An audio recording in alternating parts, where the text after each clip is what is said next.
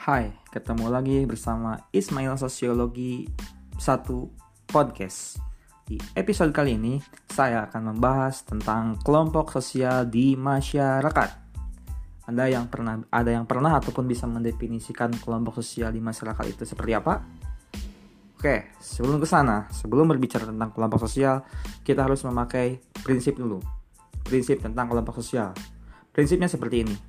Kelompok sosial tidak akan pernah ada selama manusia itu belum ada. Jadi prinsipnya kita harus membicarakan dulu tentang manusia seperti apa terlebih dahulu. Ya, manusia. Manusia secara kodrati tidak akan pernah bisa hidup sendiri. Meskipun sehebat apa pun dia, tetap tidak akan pernah bisa hidup sendiri. Ya, karena secara prinsipal manusia itu bisa bisa dikatakan sejak dilahirkan itu punya naluri ataupun punya hasrat untuk menjadi satu dengan manusia yang lainnya. Satu itu. Apa tadi? Untuk menjadi satu dengan manusia yang lain di sekitarnya. Yang kedua, hasratnya yaitu manusia itu punya keinginan untuk menjadi satu dengan lingkungan sekitarnya atau lingkungan alamnya karena manusia itu tidak akan pernah lepas dari lingkungan alam di sekitar kita saat ini gitu ya. Oke. Dan kita juga kadang tidak sadar bahwa sejak kita dilahirkan kita itu udah uh, masuk ke dalam beberapa kelompok sosial. Ada yang bisa menyebutkan kelompok sosialnya apa aja nanti? Ya sejak kita dilahirkan kita berasal dari kelompok yang dinamakan kelompok paling kecil paling utama ataupun madrasatul ula yaitu kelompok keluarga. Ya, sampai sekarang kita eh, kalian mendengarkan misalkan SMA berarti kalian menjadi kelompok anggota OSIS. Juga bisa jadi kelompok anggota pramuka atau ekstrakurikuler lainnya. Bahkan ketika dewasa nanti kalian bisa masuk sebagai anggota kelompok partai politik dan lain sebagainya ya. Ya dari hal tersebut bahwa kita harus menyadari bahwa kelompok sosial itu merupakan suatu gejala sosial yang sangat penting dalam kehidupan manusia. Karena sebagian besar kegiatan kita berlangsung di dalamnya di dalam kelompok sosial itu. Ya. Oke. Kali ini saya akan menjelaskan definisi kelompok sosial berdasarkan para ahli sosiologi.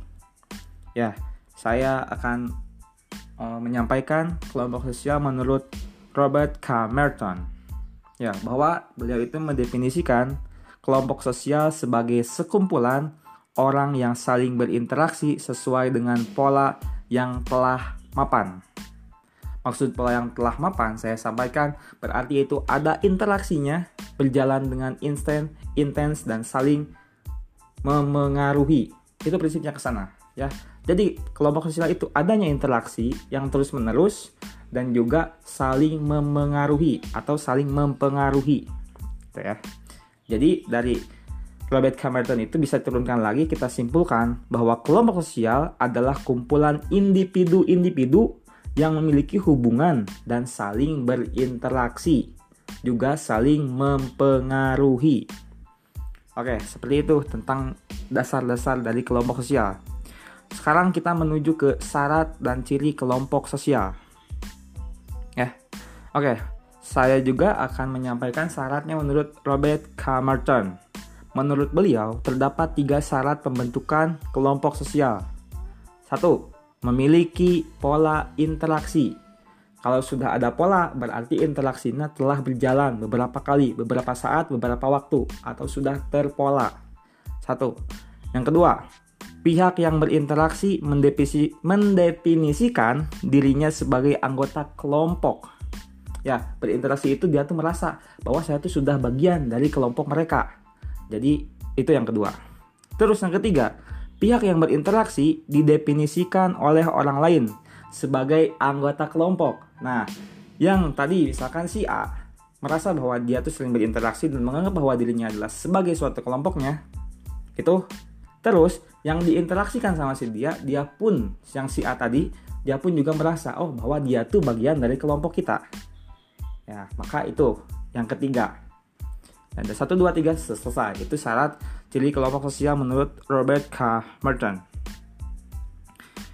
Ya, kita lanjut ke supaya supaya nggak timpang dari barat terus sekarang ke tokoh sosiologi Indonesia nya yang menyatakan bahwa syarat dan dan ciri kelompok sosial menurut ya saya ambilnya Yunus Sukanto. Menurut Yunus Sukanto ya pertama bahwa syarat menjadi uh, dan ciri kelompok sosial itu yaitu yang pertama menurut Yunus Sukanto ya adanya kesadaran sebagian sebagai bagian dari kelompok yang bersangkutan. Ya sadar. Sadar nih bahwa saya tuh bagian dari kelompoknya. Misalkan saya anggota OSIS ya sadar bahwa OSIS tuh kayak gini tugasnya ya kayak gitu. Dan bagiannya seperti apa? Seperti apa itu ya? Yang kedua ada hubungan timbal balik antara anggota yang satu dengan yang lain dalam kelompok itu. Timbal balik itu kan adanya komunikasi dan juga interaksi. It's, kalian udah mengenalkan di kelas awal bahwa interaksi itu lebih dari sekedar komunikasi. Ya pahami itu. Hal-hal yang mendasar seperti itu. Dan yang ketiga, menurut Sunyo Sukanto, ada satu faktor pengikat yang dimiliki bersama oleh anggota-anggota kelompok, sehingga hubungan di antara mereka bertambah erat. Faktor tadi dapat berupa kepentingan yang sama, tujuan yang sama, ideologi politik yang sama, dan lain-lain sebagainya. Misalkan tujuan yang sama. Saya contohkan misalkan di organisasi eh, pengurus OSIS Nah, tujuannya jelas gitu ya, bahwa sesuai dengan visi dan misi gitu ya. Tujuannya yang sama gitu ya. Kepentingannya yang, yang sama ya berarti dia itu sebagai anggota siswa gitu ya. Ideologi misalkan ideologi politik. Misalkan si A masuk ke partai politik A, maka ideologinya pun harus sama si A itu sesuai dengan ideologi politiknya karena ada ketertarikan, keterikatan di ideologi politik itu. Gak mungkin dong si A masuk ke uh, partai politik A sedangkan ideologinya beda misalnya seperti itu ya itu di partai politik terus yang keempat menurut Sukanto memiliki struktur kaidah dan pola perilaku yang sama. Ya memiliki struktur. Misalkan saya membahasnya OSIS supaya lebih dekat di pikiran Anda karena Anda tuh bagian dari pada OSIS gitu ya. Memiliki struktur maksudnya dia tuh jelas gitu ya.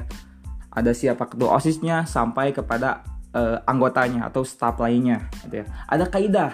Kaidah tahu maksud kaidah itu di kelas awal kita ber, kalian berbicara tentang norma. Nah, kaidah itu tidak jauh beda dengan norma ataupun sama sekali gitu ya.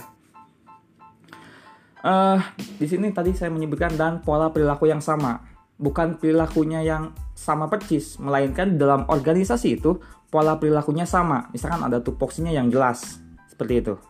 Terus yang kelima, menurut Sukanto tadi, yaitu memiliki sistem dan proses. Kita me, e, apa, mengulang ke belakang, ada teori sistem. Ya, menurut Talcott Farson, seperti itu. Sistem itu seperti itu, gitu ya. Dan memiliki proses, ya. Tentunya di dalam kehidupan masyarakat semuanya harus memiliki ada prosesnya, gitu ya. Masak mie pun masak mie instan pun pasti ada prosesnya. Seinstan itu pasti ada prosesnya. Dan prinsipnya, kelompok sosial itu tidak bersifat statis. Ya. Tetapi kelompok sosial itu dinamis. Ya, pasti lawan statis dinamis ya. Ya, artinya kelompok sosial itu selalu berkembang dan mengalami perubahan baik dalam aktivitas maupun dalam bentuk kelompok itu sendiri. Ya, contohnya apa? Nah, ini contohnya Coba kalian contohkan kelompok sosial yang memiliki ataupun yang mengalami perubahan yang kalian alami selama hidup kalian. Cukup kalian mencontohkan tiga kelompok sosial yang mengalami perubahan baik secara struktur, secara fisik maupun lain sebagainya. Ya, saya ingin mengetahui sejauh mana pemahaman kalian bisa menyadari di lingkungan kalian tentang kelompok sosial yang kalian amati. Ya, itu. Itu menjadi dan itu menjadi bagian akhir pada pertemuan kali ini. Ya, saya ucapkan terima kasih dan jangan bosan untuk bilang apa? Sosiologi satu, satu sosiologi. Assalamualaikum warahmatullahi wabarakatuh.